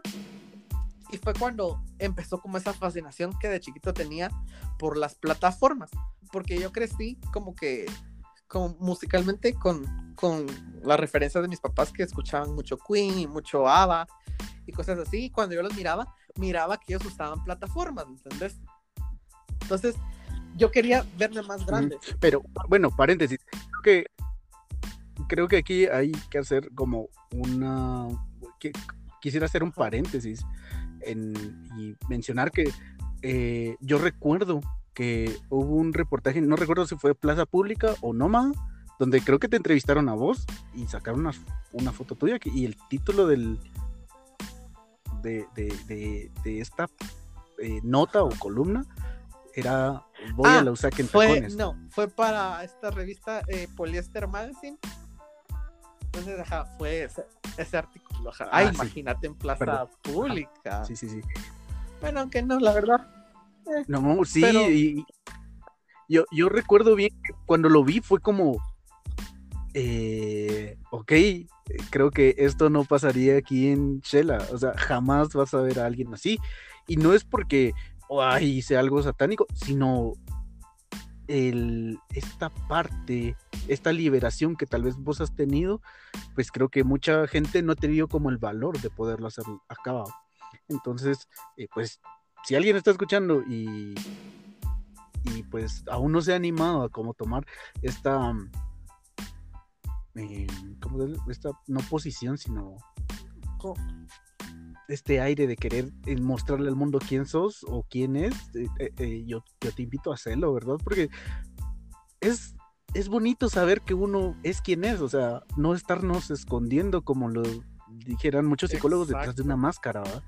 Y creo que es, algo muy bonito saber quién es uno, estar seguro de quién es uno y, amarse tal como es. Entra como esta perspectiva de que el amarse, exponerse si quieren o como atreverse a hacer cosas, no significa que todos tienen que usar tacones. Es ahí donde entra como esta, esta metáfora de que no todos se atreven a usarlos, porque al final siento yo que lo que he aprendido yo con el paso del tiempo era, ahora me, me, miro y digo como, ay, cómo me iba vestido. Es que yo me iba en 204, ¿me entendés? En la, en la roja 204 en plataformas y putty short, o sea, unas pantalonetas que eran, eran una cuarta abajo de la, de la cintura, ¿me entendés? Y en plataformas, y en ese tiempo tenía pelo y tenía el pelo largo. Y las piernas súper peludas, las mierdas de plataformas, y en camioneta y ahorita digo como a la puta. O sea, yo ahorita lo digo, ay no, ¿me entendés? Ya que hago drag, ya me cuesta como más. Porque, de cierto modo, era como, era como vulnerable en ese momento, pero yo no lo sabía porque para mí estaba bien. Ya ahora de grande digo como, ay, no es de limitarme, pero de saber que no en todos lados puedo, puedo estar así. No porque no quiera, ni porque y me cae mal como limitarme. Pero de que conocer que no tenemos tantos lugares seguros, ¿me entendés? Pero. Sí, creo que aquí es como dejando de lado que, ya estabas aceptando como esta parte de que sos gay, que te gusta usar plataformas. Eso dejémoslo de lado. O sea, yo no sé mucho de transporte público en la, en la ciudad capital, pero sé obviamente que un tomate es como de las cosas más peligrosas que pueden haber en, en Guatemala como tal, ¿verdad? No puedo decir que en todos los lugares, pero por lo menos yo esa pues idea tengo. Depende. La, la, ruta más peligrosa, si hablamos de camionetas, siempre va a ser la 40R. Siempre. Pero igual no es como que te diga, ay, en las demás no saltan, pues, porque los ladrones saben que van a ganar más en la 40R. Es como en todas las. En la esquina de tu casa te asaltan. Pero eh, a lo que iba con todo esto es de que con lo que he aprendido ahora con el paso del tiempo, que he hecho más cosas, ¿me entiendes? Y eso que no he mencionado todavía la parte de cuando empecé a hacer drag, pero siento yo que es muy importante que la gente conozca que dentro de la diversidad hay diversidad, ¿entendés? Yo tengo muchos amigos que, que me dicen es que yo no me siento parte de la comunidad porque siento que yo no hago, nunca voy a hacer shows de drag, ni me voy a maquillar, ni me voy a pintar las uñas, ¿me entiendes? ¿Por qué pasa esto? Porque no, no pero eso tampoco está mal, pero o sea, no, no, necesariamente tienes que maquillar para... Es a lo que voy es que hay pues. también ya mucha exclusión, ¿me entendés? Porque también hay mucho machismo disfrazado. Y hay como dos como corrientes, este machismo como dentro de la comunidad, de esa gente que, ay, sí, mira, es que me encantan los hombres, pero no seas obvio. O sea, términos que te dicen como obvio, loca, eh, vestida, si sos drag, ¿me entendés? Como cosas así son cosas de que, que son hombres buscando hombres. Entonces no puedes ser como muy femenino porque te van a rechazar. No puedes ser muy obvio porque no les gustan eso. Entonces sigue habiendo este machismo disfrazado dentro de la comunidad que también se refleja muchas veces en eso de no, yo no voy al Pride porque para qué voy, ellos, ellos no me representan, ellos no me dan nada, ridículos, que van vestidos, van entaconados, por eso nos tratan como nos tratan. Y que al final he entendido de que está bien si no quieres hacerlo, porque algo que también, y que no creo que solo aplica para esta comunidad, las cosas a la fuerza no, no sirven, ¿entiendes? Entonces no puedes ser vos como súper proactivo y pro derechos humanos y activista y que te encante como hacer obra social y obligar a la gente que lo haga. O sea, si la gente no le nace, no lo va a hacer, porque si no, no sirve. Pero también entender que esta perspectiva como machista también nos hace daño, ¿me entiendes? De que esa cosa de que va, no te gusta ir al Pride, va, está bueno, pero entonces vos no venís a denigrar a esos chavos, porque vos no sabes la, la, la responsabilidad que ellos están teniendo dentro del disfraz, desde el disfraz, perdón, dentro del desfile. Vos no sabes como que a qué se comprometieron, ¿me entiendes? Porque la gente piensa que solo llegar a caminar y lo que querrás. Pero hay comisiones que organizan eso, ¿me entiendes? Sí, o como tomar esta iniciativa de, ya eh, supongamos a una persona que es primera vez que dice que es gay, está recién saliendo del closet y para él o ella eh, eh, complicado esto de yo ya me siento parte de algo, ya me siento parte de algo. Entonces alguien más viene y se lo arruina, creo que está No, claro que no. Y por ejemplo, mucha gente de la miedo de que va, como vas a eso, como que te estás exponiendo de que alguien más te vea y le diga a tu familia. Y está bien, porque eso es algo que a muchos a la fecha les sigue agobiando, les sigue afectando, del hecho de que va su hijito, pero es que si no he salido del closet en mi casa, o solo sabe mi mamá, no mi papá o solo mis hermanos saben, pero mis papás no, ¿entendés? Entonces entra ese miedo de como, ay, si me miran en la calle, alguien me va a decir, porque la gente también es mala, o sea, hay gente también muy mala que solo busca perjudicarte, ¿no? Y porque ha pasado con, bajo esta, bajo esta línea, que te ven y entonces ya te ponen el dedo y como lo que querrás. Pero al final, por ejemplo, sí he escuchado muchas opiniones sobre lo del Pride que, que sí dicen así como, no, es que eso no nos deja nada, no nos representa.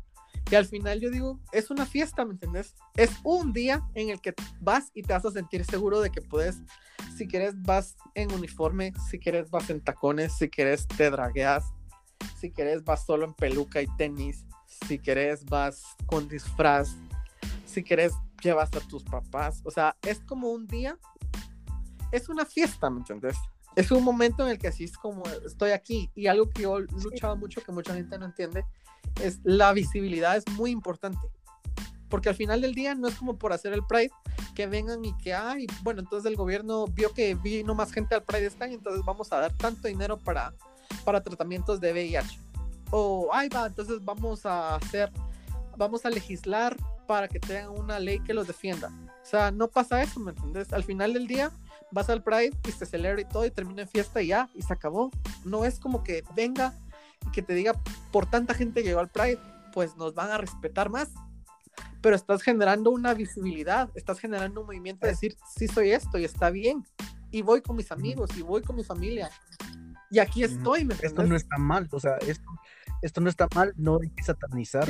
o sea, y es válido. Y lo que vuelvo otra vez, de estos amigos que me dicen es que, mira, me siento como excluido porque no soy suficiente, suficiente como femenino. Y eso es también otro, otra frase muy importante que me han dicho.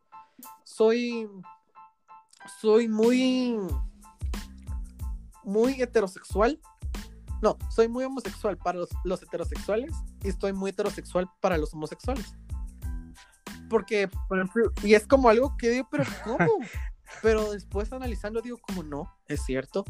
O sea, ponerle en mi grupo de amigos, sí somos muy explosivos, ¿me entiendes? Somos muy extravagantes, somos muy gritones, somos lo que querrás. Pero también hay gente que no es así. Y está bien que no sean así, ¿me entiendes? Pero viene otra parte que es como, ay no, entonces como no haces, y que fue como algo que me tocó a mí como de cierto punto, que cuando ya empecé yo a querer hacer como drag más formalmente, tuve como ese rechazo, es como, no, es que no sos drag como nosotros, entonces no puedes. Y era como, pero ¿por qué no? Yo tengo, yo tengo una duda. Yo tengo una duda. Eh, eh, ¿Hace cuánto inició el drag queen aquí en Guatemala? Y la otra, perdón, que se dividían dos. Y la segunda es, ¿hace cuánto estás vos siendo drag? Mira, pues el drag empezó cuando yo empecé. No, no es cierto. Eh, No, no, mentira, o sea, sin no. mí no son nada de esos hijos de la bien- chingada. Saben que soy bien estúpido. No, eh, mira, el drag siempre ha existido. O sea, siempre ha existido. De verdad uno dice como, ay no, siempre ha existido. Fíjate que el año pasado, justamente, Visibles sacó un reportaje que era como que, que buscaba como eh, exponer o al menos hablar sobre la, la trayectoria de la comunidad aquí en el país, ¿me entiendes? Y pese a que fue un documental de casi 15 minutos, porque es- ay, qué cortito, ¿va? No es como que tengamos una historia muy corta, pero sí hemos Sí. tenido una historia muy reprimida y muy silenciada, que viene desde años, ¿me entiendes? Años, o sea, si vamos a hablar lo que es del drag, el drag viene desde el tiempo de, de, de Shakespeare, ¿me entiendes? ¿Por qué? Porque el drag se conocía Ah, era como el trabajo que hacían los hombres para interpretar papeles femeninos, porque pese a que eran papeles femeninos, en el tiempo en el que estaban las mujeres no podían eh, tener expresiones artísticas, no podían ser actrices, ¿me entendés? Habían actores, habían escritores. Entonces, el drag viene de este como acrónimo, si lo quieres ver así, como dress as a girl. Drag. Que eran los hombres Que se vestían de mujer. Y, y- aquí, ajá, y Ah. aquí, eh, digamos que ya como formalmente aquí en Guatemala, así ya haciendo shows, eh, No yo sé que desde que vos empezaste, eh, Pero espérate, Pero- no, no te me adelantes. sí, estoy, estoy, me dije que íbamos a hablar de pura no. estupidez, Eh, no como, pero yo hablo muchas idioteces y hago bromas muy estúpidas. No, Pero, pero, ¿vos espérate, no he terminado. Es importante hablar de cuándo empezó aquí. Miren, pues. Esto, como les digo, no fue que empezara el año pasado o hace cinco años. O sea, siempre ha estado, siempre ha existido.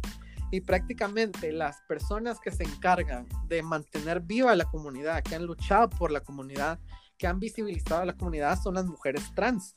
Son las mujeres transexuales que en casos, porque hay, obviamente hay dos versiones de esta parte, en casos es lamentable, en casos es como también una decisión y una opción de, de trabajo, que también es una decisión muy propia de cada quien. Muchas personas trans han tenido como una evolución, una presencia, pero más en la vida nocturna, más también en la parte como de la, de la vida sexual, ¿no? Como trabajadoras sexuales. Por el mismo hecho de que Guatemala no es como Sí, que sí, sí. venga de como, ah, usted es trans, venga, no tenga pena, aquí va a trabajar de cajera en el banco. O sea, no tiene esa abertura para esos espacios. Entonces, para mí, históricamente, como vemos como los movimientos LGBTIQ que surgieron en Nueva York, eran mujeres trans latinas las que nos dieron como el, el chance de decir ahora, ahí tenemos un Pride en junio. Y aquí igual, en Guatemala, yo, yo no dudaría de que fue de esa forma, que fueron las mujeres trans trabajadoras sexuales que empezaron con todo ese movimiento, ¿me entiendes? Que es como, eh, es la raíz, la base de lo que es ahora el drag, el transformismo, pero que ahora obviamente ha tenido como una Ujú. gran evolución desde que existe RuPaul, pues, o sea, no podemos negar que, que RuPaul's Drag Race ha visibilizado esta parte como de un concurso, hacerlo algo ya más mainstream, de ver la evolución, porque yo miraba a RuPaul escondidas de chiquito, porque de cierto modo tal vez me daba morbo ver de que, ay, son hombres, pero se dicen de mujer, pero qué bonitas quedan. A verlo ahora que ya es como un movimiento que existe, ¿me entiendes? A nivel mundial. Y aquí en Guate tal vez vemos que, o sea, no voy a negar que sí soy como parte de esta camada, pero lo hemos hecho como juntos, ¿me entendés? Porque tenemos acá como este lugar que se llama Genetic, ¿no? Que han estado como que las drags de Genetic y casi en concurso de Miss Gay Guatemala, Miss Teen Guatemala, Miss no sé qué y Miss no sé qué. Pero al final había sido como una escena muy reducida, ¿me entendés? Que era como de, de esta escena de, de certámenes de belleza. Pero justamente vemos que todo esto ha cambiado así enormemente, tal vez en los últimos, ¿qué? Casi cuatro años. Porque, ¿me entiendes? Empezamos a ver de cómo, ay, bye, si hacemos shows y si tenemos grupos y si probamos tal cosa. O sea, yo empecé a hacer drag en 2017, en una fiesta de Halloween, que eso es algo como muy gracioso que también pasa, que la mayoría o una gran parte de las drags surge en Halloween, porque es la, el día, al menos yo también así lo vi y después entendí que más gente lo veía así. Era el día en que va, puedo hacerlo y no me van a ver mal porque lo van a ver como un disfraz. Entonces es válido que lo pueda hacer hoy.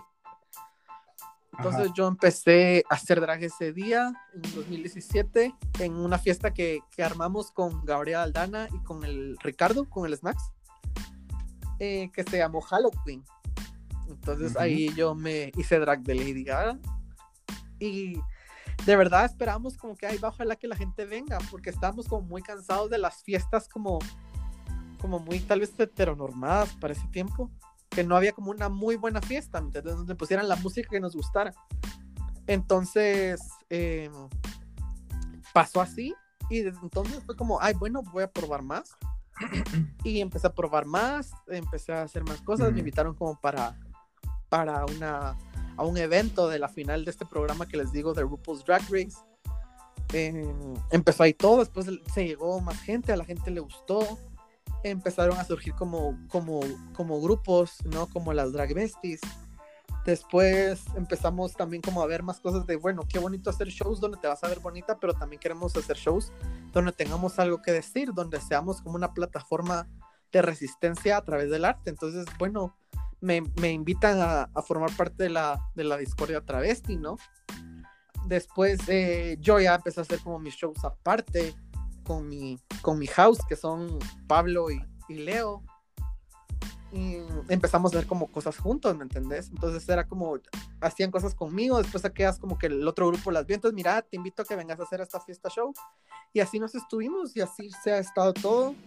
Es una escena como muy diferente porque también tuve la oportunidad el año pasado de ir a México y ver la, a la escena drag de, de México y es otra cosa, ¿me entendés? Que tenemos para, del punto como de envidiarles, el hecho de que las respetan más y que las toman más en serio y que les pagan mil veces mejor. Porque ellos tienen, yo, yo vivo en la fantasía de este lugar que se llama Rico. Rico es como el lugar en Zona Rosa. Es, una, es un club discoteca de tres niveles, pero te juro que se hacen colas de casi tres cuadras para poder entrar desde las seis de la tarde. Y van a ver a las drags Ah, sí. Y van a ver a las drags. Y vos fuiste. Y las drags Yo ya estaba ahí desde las, dos de la tarde. show como acompañando a la música, ¿me entiendes? Mientras que acá en Guatemala tenemos más una concepción artística de lo que va a ser un show. Por ejemplo, allá vienen y se montan y se saben el orden de canciones que van a estar. Y ya se están como acompañamiento y se ven preciosos y lo que querrás. Mientras que aquí tal vez tenemos uno, dos, tres shows al mes pero es como va a ser bajo una temática. Entonces, este show representa tal cosa, este otro show va a ser tal cosa, ¿me entiendes? Hay como una más, una concepción más grande, más, más bonito de como que todos se sientan y se toman el tiempo de, bueno, voy a hacer este show porque para mí representa esto, entonces voy a tener esta música en tal acá y hacemos nuestras propias mezclas, hacemos nuestros visuales, a mí me ayudan a hacer mi ropa, mis visuales, ¿me entendés? Y que todos nos apoyamos como, mira, ¿será que me puedes sostener la tela mientras proyectan porque me voy a cambiar? O mira, ¿será que me pasas la peluca porque tal cosa? Entonces, con las personas que yo he tenido como esa oportunidad de trabajar, he visto como muchas cosas, pero también se ve como esta hermandad y esta, gen esta parte genuina de que le hacemos las cosas como que por amor, ¿me entendés? Y que de cierto modo, independientemente sea, sea una por un lado, un grupo de 10 por otro y así, somos parte de lo que está haciendo ahora la cultura drag en Guatemala, esa cultura como popular y que a la vez también lo veo como un privilegio porque siguen habiendo más, eh, más drags, más mujeres transexuales, más de estas chicas de, de certamen de Genetic que tal vez no son tan conocidas como nos están conociendo a nosotros ahora y tal vez tienen más años de trayectoria de trabajo que nosotros estamos como en la punta del iceberg de lo que es ahorita, ¿me entiendes? Y es como de aprovechar lo que estamos haciendo, porque es, una época muy bonita para, para hacer todo esto, la verdad. Sí, definitivamente eh, la liberación eh, ya un poquito, digamos, más sexual, eh, ya como decíamos al principio, no se tiene que satanizar. y también...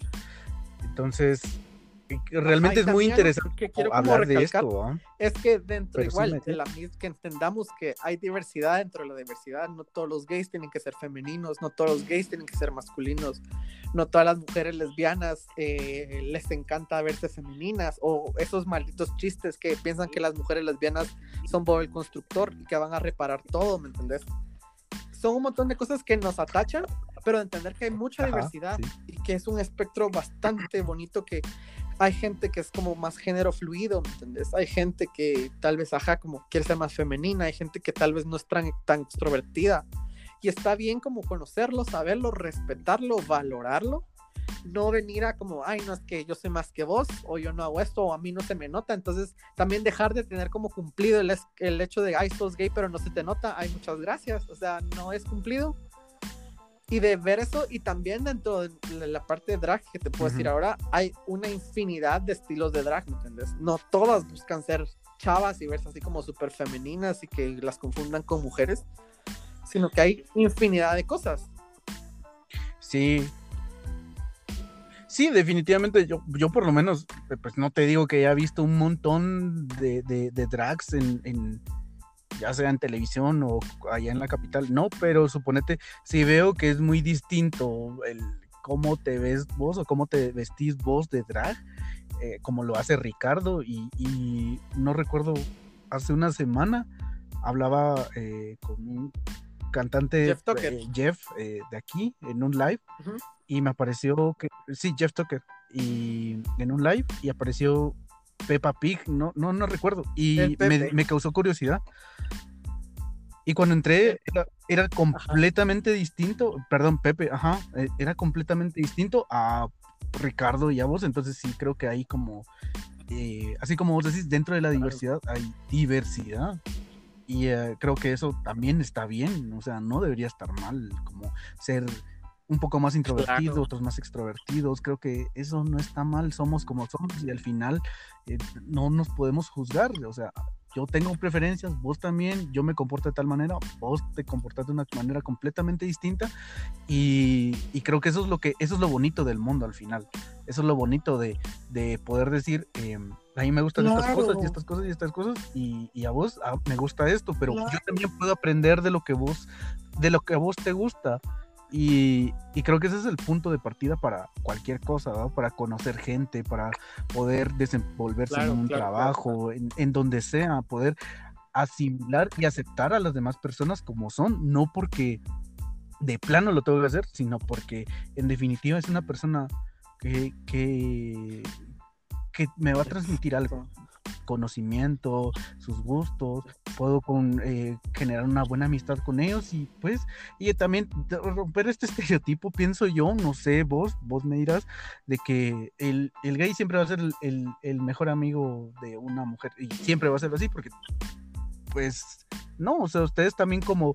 eh, comunidad también tienen eh, amigos heterosexuales, ¿verdad? Entonces no quiere decir que el hecho de que sean un poco afeminados solamente se tienen que juntar con mujeres, porque no, también pueden tener eh, personas, rodearse de personas y Claro. se rodean de personas heterosexuales. Claro, no claro. siempre O, al, tiene que o al revés, ¿me entendés? línea, También como por ser heterosexual todo está puedes tener amigos gays, está bien. O sea, no, no es que quieras ser gay. Sí, E- exactamente. e- ah, Sí, exactamente. O sea, el hecho de que, suponete, eh, yo, eh, co- con vos, con Ricardo, con Shaka, eh, pues no te puedo decir que tenemos una gran amistad, pero nos conocemos, sabemos, no, o sea, creo que ese es otro tema que podemos hablar en otro momento, en otro momento vamos a hablarlo, pero, eh, o sea, conocernos y, y, y aprender el uno del otro creo que es lo Mira, es interesante de- valorar, del final de, de valorar la y vida. apoyar O sea, las al final de la vida.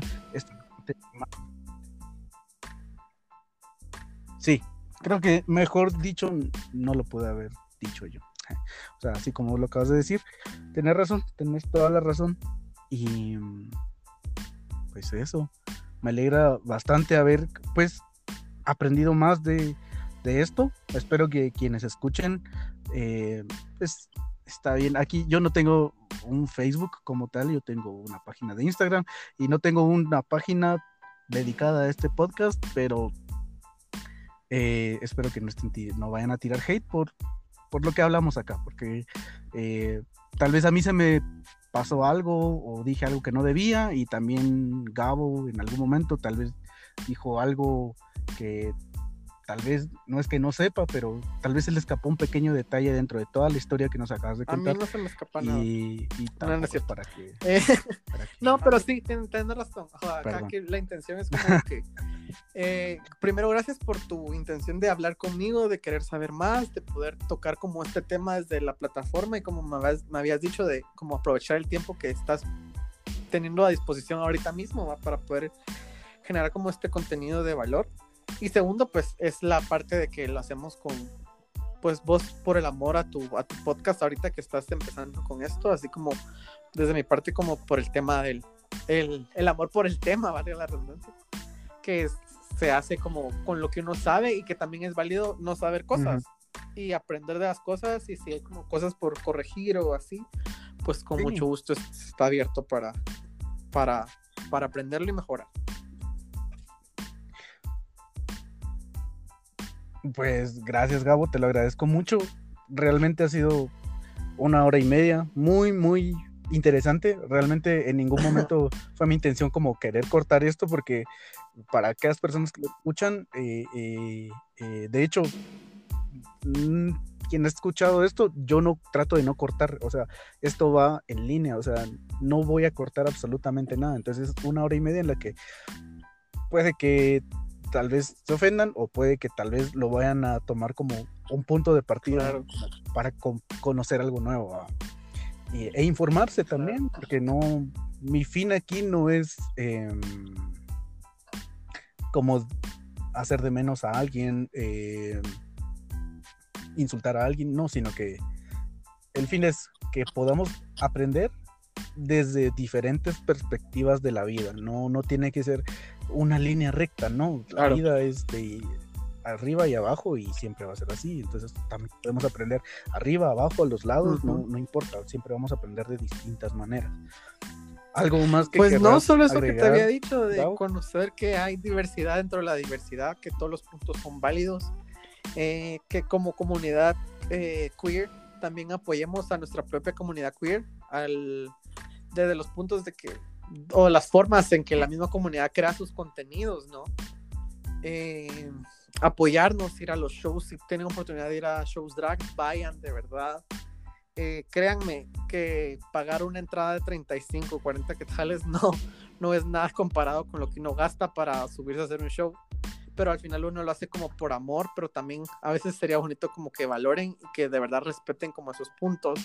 También apoyen a, la, a los artistas queer, ¿me entendés? Hay una infinidad de artistas. Y también como otro punto que, que quería abordar es que también demos la oportunidad a, personas fuera de la comunidad a valorar, respetar y como que también a los que abren lugares para nuestra misma comunidad, no seamos como tan a la defensiva de querer cancelar todo porque no es gay o porque no le corresponde o no sé qué o se está apropiando. Porque al final siempre se va a saber la gente que lo hace como una desde un punto genuino hasta que la gente que no, ¿verdad?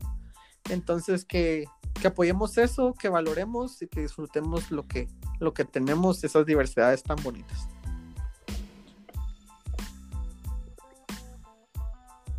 Bueno, algún show que vayan a tener, Ah. tal vez no de aquí a unos dos meses, por lo Mira, menos, yo tenía shows más adelante marzo y abril y de verdad todo se fue a la mierda. Pero desde lo personal, no sé qué vaya, qué vaya a pasar conmigo, porque de verdad sería hasta que ya se retome todo para poder confirmarles algo. Pero de que algo que sí se viene es ahorita la, la, la nueva versión de la Discordia Travesti, que iba a ser ahorita hace dos semanas, en marzo, en la casa 4 de noviembre, pero que esperemos volver lo más pronto posible cuando todo esto se, se calme y se normalice un poco. Entonces, eso sí, solo este show que tenía así confirmado 100% y más cosas que se puedan venir, ¿verdad? ¿Dónde pueden seguirte? Ay, miren, pues ¿Dónde me pueden encontrar en todos lados.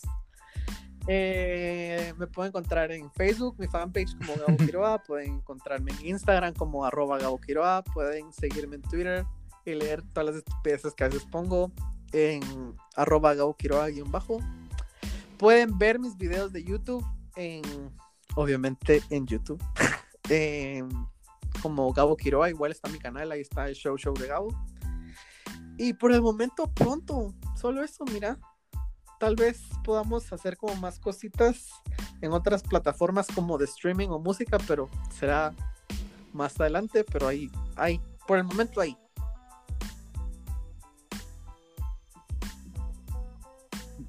Qué alegre. Eh, realmente Gabo Quiroga es una gran persona que yo conozco, tal vez no al 100%, pero hoy acabo de conocer otra parte de él, otra parte tanto del pasado como de su presente. Es algo definitivamente muy muy interesante y ya no quedarnos como en ese en ese huevito en el que vivimos eh, aprender sobre nuevas cosas desde perspectivas distintas no está mal y hay que aprender eh, un paréntesis alto último. Eh, felicidades por la fiesta que armaste Bad Bunny. Eh, realmente jamás se me va a olvidar eso. Eh, no pude ir, pero vi historias y toda la gente se la estaba pasando de lo mejor. Y si tienen pues algo que decir, pues siempre díganlo, ¿verdad? no se lo guarden tanto. Y mm, con, con, con esto de de Bad Bunny quiero cerrar. En el episodio anterior analizamos la letra de Zafaera con mi amigo metalero, eh, que le gustó, curiosamente le gustó la canción de Zafaera, entonces creo que ahí están como esos polos opuestos, ¿verdad? Si tienen algún tema en específico, pueden buscarme como don-puerco en Instagram y solamente ahí porque no tengo ningún tipo de fanpage en ningún otro lado es un gusto para mí haber hablado hoy con Gabo Quiroga. Fue un gusto de verdad eh, conocerte un poquito más y me alegra mucho todo lo que estás haciendo para poder hacer ver a esta comunidad que podría, no, no, sé si tengo el derecho de decirlo, no sé, pero que ha sido marginada. claro. No, no, no, no, no, razón con eso. Perdón si me equivoco, pero... Como, como mencionaba, ha sido una, para mí ha sido, la gente que he conocido también ha, sido muy linda conmigo, me ha aceptado, me ha valorado, me ha apoyado, especialmente mi grupo de, amigos, ¿me entendés? O sea, yo de verdad no sería nada sin ellos. Pero sí, está bien como reconocer que como comunidad eh, LGBTIQ seguimos siendo vulnerables, incluso con esto, ¿me entendés? O sea, justamente la, la primera semana de, bueno, fue la semana pasada que había empezado ya con toda esta cosa del toque de queda y así. Hubo un asesinato de una mujer trans.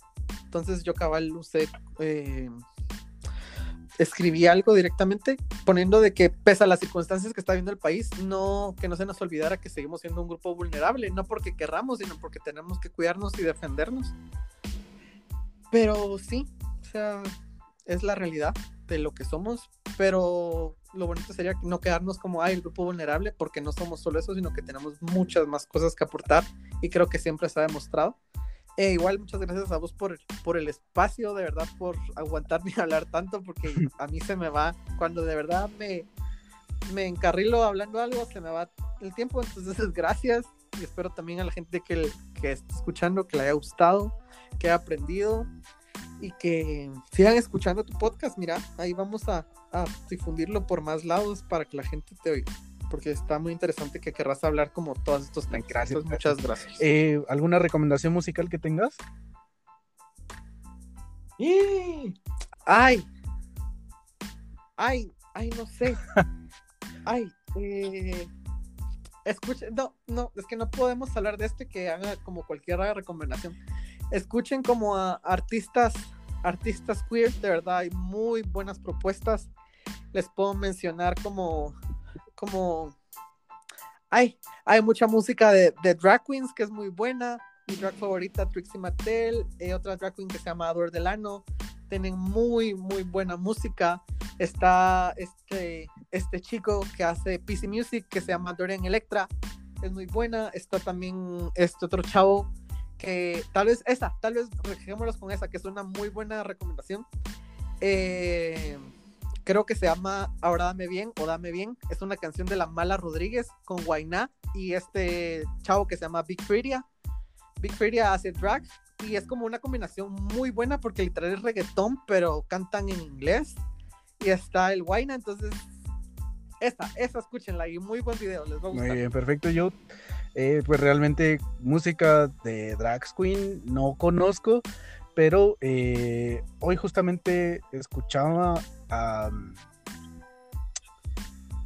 Eh, es que no sé si está bien decirlo, pero él aparece como ese chino, este chino Joto Maricón, o chino Joto Maricón, creo, creo, creo, creo, creo. tiene algunas canciones por ahí que son buenas. y pues bueno, si quieren algún disco, eh, les recomiendo mucho a vos también, eh, eh, que se llama mm, Los tiempos de Dios no siempre son perfectos, que es de Lara Project. unos, Ay, qué un, buen título. Un, EP, no puedo decir que es un disco, es un EP, tiene cinco canciones y dos básicamente son sonidos, o sea, pero las letras de los de tres canciones es demasiado. Eh, el disco creo que ya se lo habíamos. ¿Sabes qué? Sí. Voy a recomendar este artista que se escucha en su música, se llama Alex Wanter, es chileno, tiene muy buena música, justamente el año pasado estaba nominado como mejor álbum alternativo, compitiendo contra Mon Laferte en los Latin Grammys. Entonces también es una muy buena propuesta, muy buenas letras, defiende mucho su país, al contexto social y es parte de la comunidad. Entonces de verdad es muy bueno. Si escuchas su música, es él y ya me callo, ya. Perfecto. Eh, un gusto, realmente, nuevamente, un gusto hablar con vos y muchas gracias por todo lo que nos has enseñado hoy. Eh, bueno, creo que hasta aquí con el podcast del día de hoy. Y eh, ya en las próximas semanas vamos a estar hablando con otras personas que tenemos guardadas por ahí. Un, para que se den ideas de títulos, se viene un médico hablando del poeta. El segundo es piercing y tatuajes con un niño y el tercero es la música como un conector. Eh, tres podcasts que van a salir próximamente y aún tengo uno pendiente que justamente confirmé el día de hoy, que es la música de Guatemala. Eh, aún no tiene título, pero es sobre la música en Guatemala. Entonces, espero que a todos les guste. Mira qué buenos temas. Muchas gracias, muchas gracias. Esperamos que más gente lo escuche porque 30 personas pienso que para mi primer episodio no estuvo tan mal. Entonces, pues un agrado poder estar aquí con ustedes. Gracias Gabo nuevamente y espero que pasen